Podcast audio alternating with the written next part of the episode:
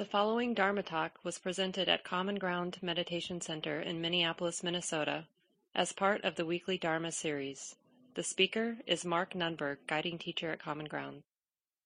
So take a moment, adjust the body so you're comfortable.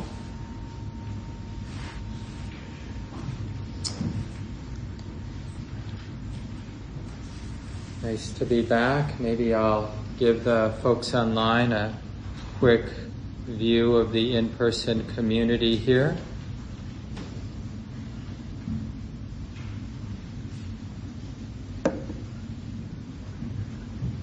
So you might have seen the emails that we were just encouraging uh, our local community to explore their willingness to re-inhabit the space, see what that might feel like. So it's really nice to have more people here for this time.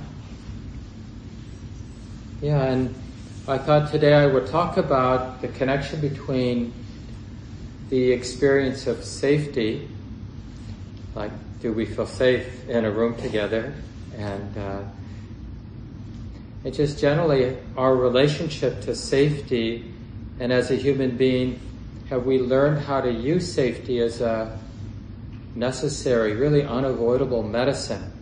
Like we have to, in any ways, you know, any number of ways that we can access some sense of safety, we need to use that because the mind naturally opens, the mind is more naturally interested when we feel safe and the mind naturally closes and becomes defensive when we feel unsafe. And the whole spiritual process, and probably we could say just the whole of being a functional, useful human being, depends on that capacity to connect and observe, to be sensitive, to be interested. So if we're always in a state of fear, if we're always closing down, tightening up, it really restricts our ability to walk the spiritual path and to be just a decent human being. And probably, you know, it's not the only way to be an unskillful or even a really harmful human being, but clearly we've, all of us in our own little ways, big ways, we've experienced that when we're really afraid, when we're really shut down, we could do despicable things, say things that we wouldn't otherwise say. And the and then the other extreme, like those times when we do feel really loved and safe and like we belong, it's so easy to be generous and kind and sensitive to what's going on around us. It's not like hard work when we're feeling loved and like we belong and yeah. So then it makes a lot of sense because, you know, we're, whether we know it or not, we're constructing states of insecurity. Insecurity just doesn't fall down upon us from up there, you know, or rise up from below. The mind is participating. So when we're in a really extreme state of insecurity, of fear, the mind is involved in that subjective experience of fear. And when we're in a more open state, feeling a lot of trust and safety and a willingness to relax, the mind is involved in that. It's part of the construction of that those states of fear and non-fear. And in in our more simplistic moments, it really disempowers us, but our tendency in our more distracted, habit bound moments is to project that the cause of my safety or security or insecurity and danger is external. That I'm just a victim of my conditions or circumstances and there's really nothing for me to do. And now clearly external circumstances have a role to play as does our internal understanding. And the Buddha talks about, you know, you could understand the Eightfold Path. Some of you know the Buddha divides up the path in eight steps, or you can think of it in three steps. It's a little simpler to remember. And the three steps, of course, include the eight steps. But you can think of these three ways of these three aspects of the spiritual path in terms of safety. So the first is this capacity we have to train ourselves to harmonize by valuing non harming. So, this is that moral sensitivity, sila, is the Pali word, this integrity around the value of non harming, this caring and interest about non harming, harmonizing. How can I live as if everybody belongs, everybody matters, as opposed to like, I just got to take care of myself. it's up to you to take care of yourself, as if we live in disconnected ways. And so sila, the small sensitivity, it never ends. It's never like, okay, I'm good enough. It's a it's an impossible puzzle, but that willingness to be sensitive to our mutuality, right, is it's actually in the direction of safety. Thinking that I get to be a part, that what's happening around me doesn't matter, what's happening to you or you or them doesn't matter, actually makes us insecure. And you can just check that out. Like in those places where your mind has created a clear boundary, these people are on the outside, these people are on the inside. We get insecure because we've got to defend that the arbitrariness of that boundary. And we're insecure about all the ways that that boundary doesn't make sense. So we have to, we choose to be unconscious, which is indefensible and stressful. Because if we were more awake, we would say, we would see and feel that those boundaries don't make sense in the way the mind's constructed them. So one way to just start looking in our lives, like to get interested in safety as a kind of spiritual, really a medicine on all levels, just for our well-being on all levels. We need to be better at accessing a sense of inner safety. And one of the most direct and immediate ways to sense safety is to put energy into harmonizing with our communities, with those around us.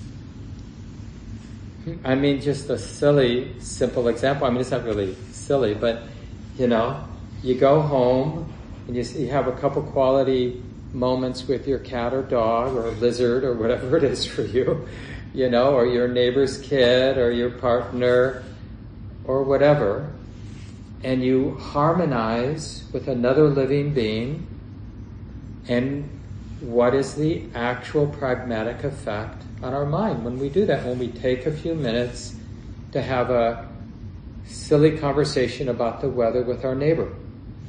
As a we're not we don't really care that much about the weather, it's just a way of expressing to each other we care about each other, right?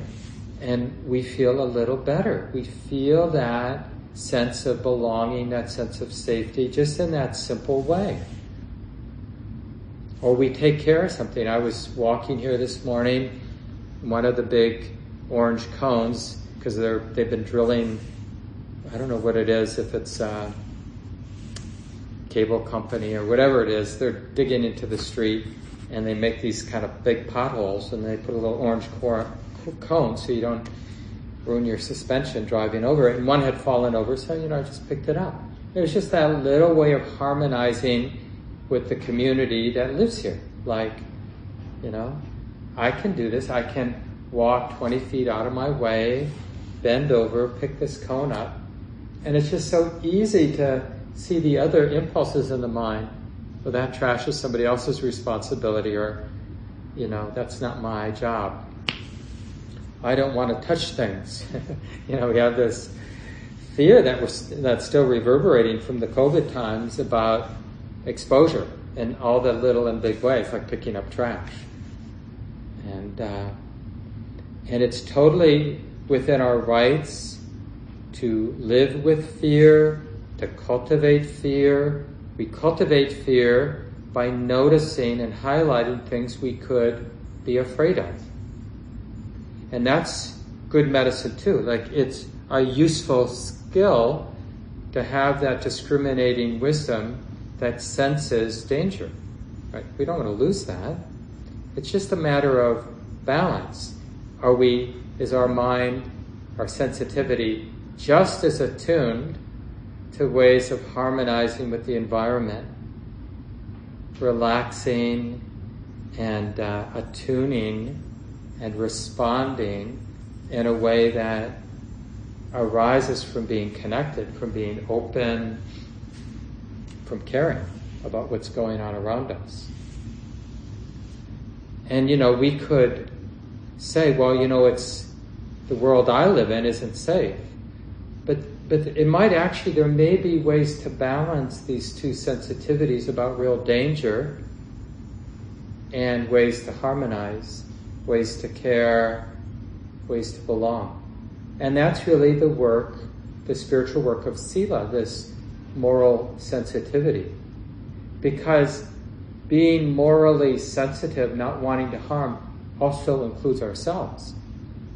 So we wouldn't, you know, strangely, weirdly expose ourselves because we're attuning to the wider needs. Why would we neglect our own need for safety?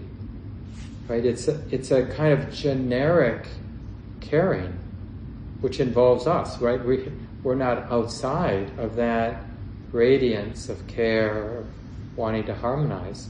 So we also want to harmonize with our own natural desire to survive and not be harmed, not, not be hurt.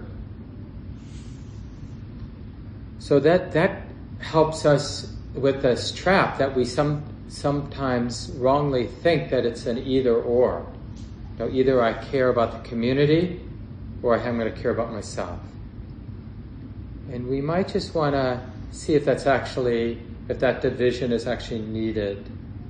Sometimes we care about what's here and, you know, right here, me, this body, this mind.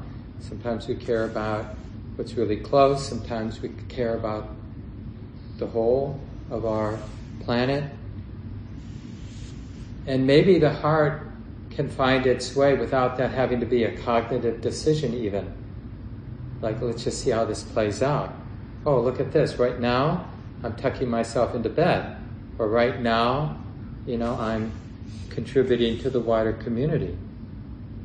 Maybe it isn't something to figure out, it's an aspiration or a wholesome intention that we cultivate because it feels right, that wanting to harmonize, that deep and, I mean, if we cultivate it, it becomes a very deep, powerful desire to not contribute to harm in any little or big way for ourselves or others. There's enough suffering, so I don't want to contribute to more. Do I know how to do that? No. Am I okay? I have to be okay knowing that I don't know how to do that.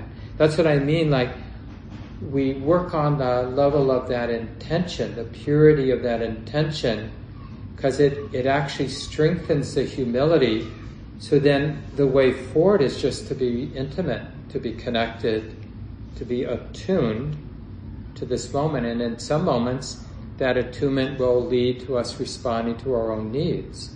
And in other moments, that attunement will lead to us responding to other people's needs, globally, locally, personally.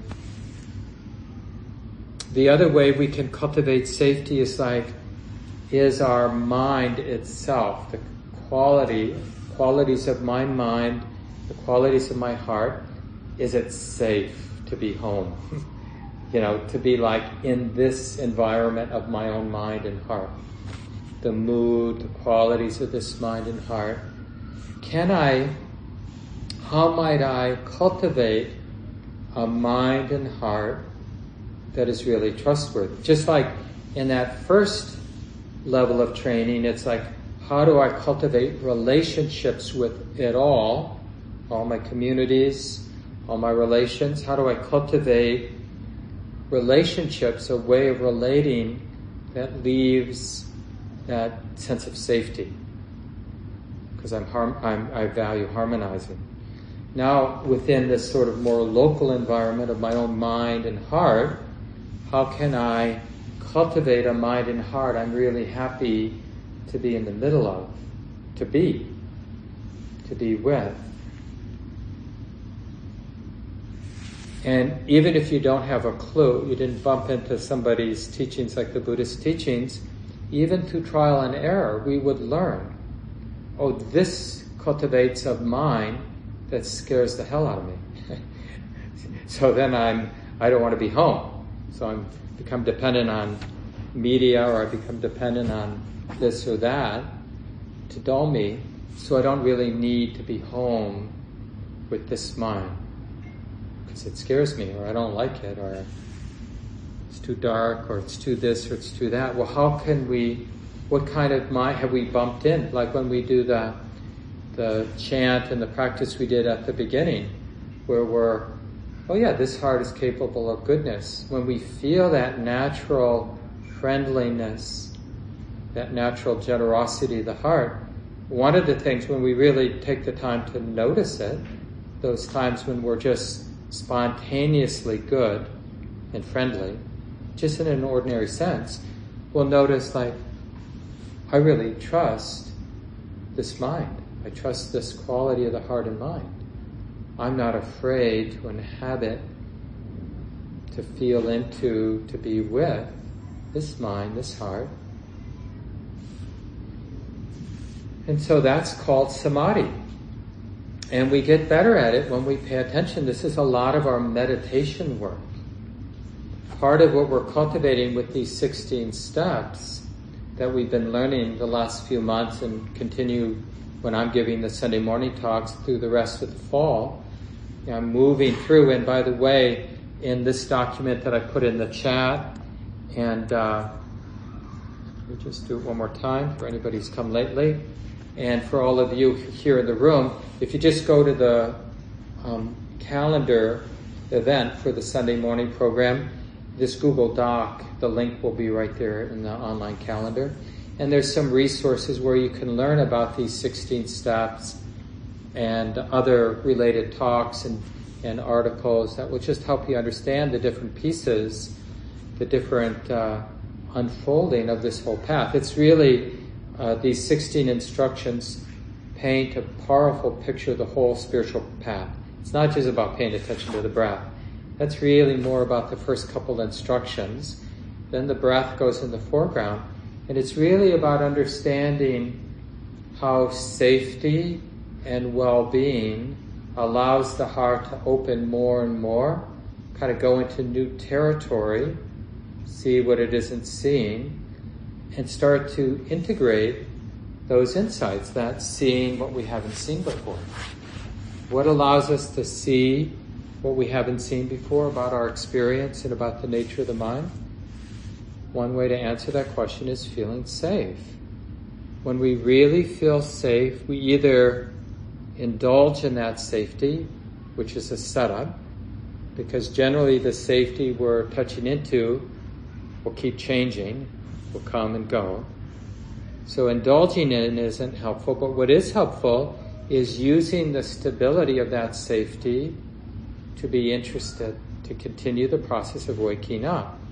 Because then we keep learning, and one of the things we learn is what safety is more dependable than other experiences of safety. Like there is a certain safety in having a bigger car when you drive on the freeway. But it's a safety that comes with limitations. Like you need money to buy a bigger car generally, right? And there are all sorts of other consequences to having bigger cars. And it only really works when your bigger car is bigger than the other bigger cars. we did eventually buy a bigger car, Win and I, my partner and I. And uh, Win is out uh, taking the fall to take care of her mother in New Jersey. And uh, so she drove the bigger car. But on the interstate driving out to the East Coast, you know, there were a lot of very big cars on the interstate, you know, the big semis, you know, and so it's just like, okay, we need a semi. so that we're not intimidated by the other semis, but we need a semi that's a little bigger. and meaner looking, right? And that you see this is how it goes, you know, in different ways. We like things, same with our homes, same with so many different things, things that are indestructible. So, part of the whole spiritual process is realizing not not under not giving up or not imagining it doesn't matter these more gross ways of feeling safe, but seeing the limitations and seeing that there's actually more dependable safety, more reliable, less fragile, and then that we let go because there's something even more, a safety that's even more refined, more dependable, less subject to coming and going. Until we get to this, in a sense, this ultimate safety. This is uh, one of the articles I put in the, in the collection that you have in that document is a wonderful article by Christina Feldman, one of our elders in the Western insight meditation tradition. The article is where where to find uh, joy and how to cultivate it. It's by Christina Feldman and Jaya Rudgard. And they quote from the Buddha from the Dhammapada Abide in happiness free, free from hostility amongst those who are hostile. Abide in joyfulness free from distress amongst those who are miserable. Abide in happiness free from agitation and busyness in the midst of those who are busy. Joyfully we live, those who cling to nothing. So this is the joy of renunciation. I've been talking about this the last few weeks. Those who are new, you can go back to the previous talks either on our YouTube channel or on dharmaseed.org where we keep all of the audio talks that have been recorded or the YouTube channel where we have the video that's recorded. So you can always go back. Mm-hmm. But there's a, we're really moving in the direction of finding happiness and safety not so much from what we have, but from what we've been able to let go of. So this brings us to the second place to find safety, samadhi. In a way, you could say all three of these parts of the, the path, moral sensitivity, we've learned to let go of acting out our grosser reactivity, like to hit or insult when we're hurt. You know, we realize that doesn't make me feel safe to hit back. I can hit back. I can insult people who have harmed me. But does that actually lead to a stable sense of well-being? That's what we have to ask ourselves. Because a spiritual seeker isn't looking for a quick fix. We're looking for something that resolves the anxiety, the uneasiness in our heart forever. I don't know about you, but I'm interested in that forever peace. Right? I've had enough of having a little peace only to have it snatched away when conditions change. You know, oh, this is nice. And then a fly lands on the face. You know, or somebody starts to do something next door that makes a lot of noise. Or whatever it might be.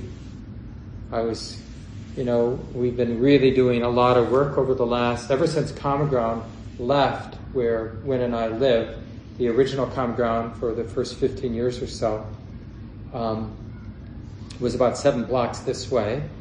And Win and I had a tiny little apartment. Win and I owned that building.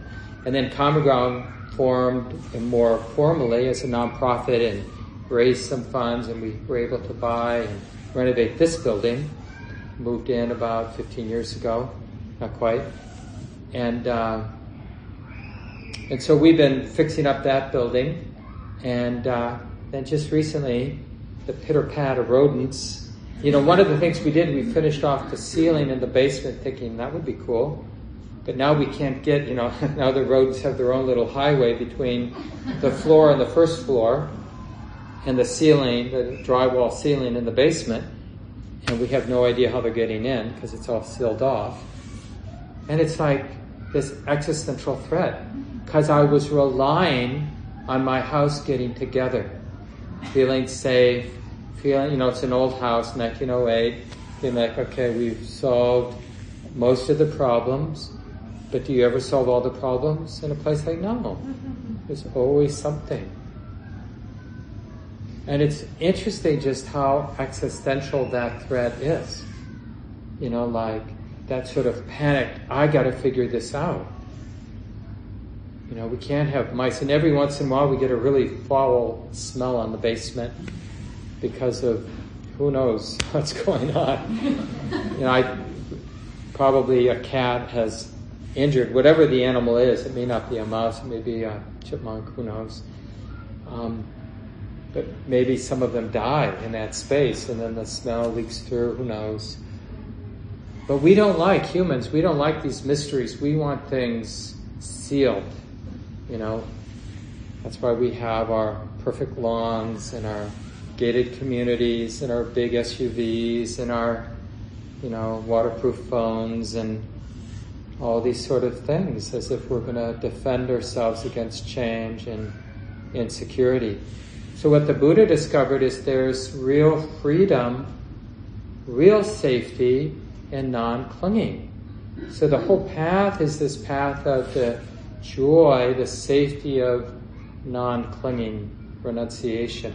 So it's more about attuning to the happiness and the safety of what we've let go of. So when I've trained my mind that it doesn't have to act out the grosser responses, you know, my sort of the way as an animal we are conditioned to fight back, eye for an eye kind of thing. Like, oh, I feel that. That conditioning is there, but I don't have to act it out. It's not that I can't act it out, not that I haven't acted it out. We might be like really good at acting it out. Maybe you got trained as a martial artist or something like that. You really would know what to do if, if ever that were the right kind of response. Because it might be. I'm not saying it's never the right response. I'm just saying a lot of times it's not the right response in the sense of leading to more safety. And it's really nice to have the training. I don't have to act that out. I could, but I don't have to. I could really say something that would hurt this person, but I don't have to. So we're renouncing that grosser level of our conditioning or habit energy. And we feel the happiness, the safety of harmonizing. Now, with samadhi, we're renouncing something more subtle, uh, subtle. We're renouncing the habit of distractedness, of being lost in thought. I could think about this right now. I could plan this. I could review for myself what the Buddha said, but I don't have to get lost in that thought or that thought or this pattern or that. I can just be in the bare presence of things as they are. Breathing in, breathing out, feeling the whole body, noticing the lightness of heart. Whatever it is we're aware of, it's in that inclusive space of the present moment we're not going down one of those off ramps into one of those habitual ways of thinking about this, which leads to the next thought and the next thought. And it could be quite a while before there's even a moment of awareness oh, I've been lost in thought. When we're lost in thought, we're not aware that we're lost in thought. And that's where we spend most of our time. So the stability of present moment awareness, what we call samadhi, is the happiness and the safety of knowing, in a direct, immediate sense, knowing I could think about that. I could get lost in this way, lost in that way, absorbed in this way or that way. But I'm choosing to keep remembering the present moment, to keep connected with the space in which thoughts, sensations, sounds, and sights are coming and going. And the recognition, this is how it is now, the recognition of the present moment. So it doesn't mean exactly that there aren't thoughts, it means we're not lost in the thought, which means there's an awareness, thoughts are being known. There's some of that present moment awareness that it's like this now. and the continuity of that. The continuity of not being distracted. That's the safety of samadhi. And it's real safety. Because when we have some semblance of samadhi, it's like that is the ultimate vigilance for a human being. And it's not tight, and it's not afraid, because being tight and afraid requires some thought, some construction that the mind is lost in, like I'm in danger. But to be really present, we're really connected, we're really sensitive, we're intimate. So actually, we're in the best place to respond appropriately to whatever comes our way, internally, externally, because we're not distracted. We're not, there's no programmed construction of the mind that is distorting the mind's presence or intimacy.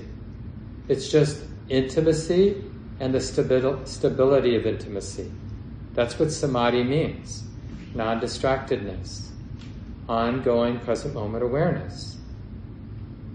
And even the thought, I'm being present, is a slight distortion in being present.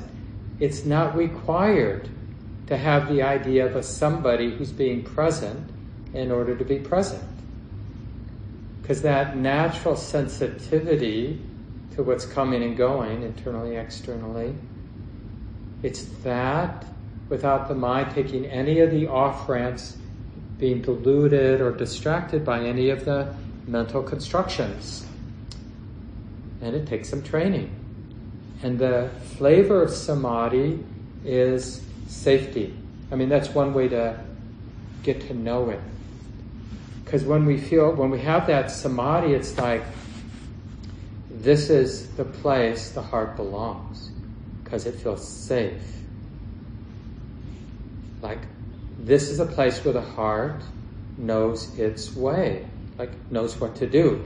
Not because it has a plan in a conceptual sense, but because it's connected, intimate. Both the breadth and also the subtlety, depth of connection. Now, I won't have time to talk about the third part of the path, so we have sila, this moral sensitivity, which allows us to let go, be free of our grosser level of programming, like to want to hurt back when we're hurt. And this samadhi, where we're able to let go of distractedness, where the mind has learned, has trained itself not to be confused by its mental constructions. We can still think, we can still construct ideas and conceptual maps, but the mind has learned to see those those mental constructions as something being known. It's just a thought, an idea being known. So it's not losing that sensitivity, that intimacy with the present moment. And then the third, wisdom will pick up next. No, I won't be here. Uh, Shelley's giving the talk next Sunday. I'll be teaching on the West Coast. But the following Sunday, 24th, maybe 25th, something like that, maybe the 25th. I'll be back. I'll talk about that safety. And you'll see that the 16 steps that we've been learning, and that's one of the articles you can read, it really covers, you can see the whole spiritual path, whatever list or whatever particular set of teachings from the Buddha you're using, has just this progressive sensitivity to real safety to real pleasure, to real happiness, to real peace. So, whatever word you use, this is the way it actually works. And the Buddha just mapped out, articulated his own personal process that then generations of folks before us have heard, have put into practice, and realized, oh, yeah, this is a pretty good map. Because even though the Buddha articulated that a long time ago, 2,500 years ago, in a particular culture very different from ours. The map comes out of a depth of experience that it's not really bound by culture so much. So when we start paying attention to our own experience, we realize, oh my God, this is a good map because it, it really helps me understand my own direct experience and what is onward leading to release and freedom and what's onward leading to hell and difficult states of mind and unskillful ways of behaving in the world. So let's leave it here. We'll just take a moment, let go of the words. Take a breath or two together.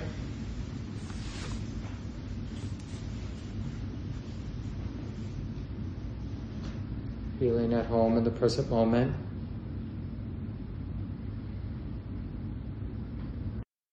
This talk, like all programs at Common Ground, is offered freely in the spirit of generosity. To learn more about Common Ground and its programs, or if you would like to donate, please visit our website www.commongroundmeditation.org. Thank you for listening.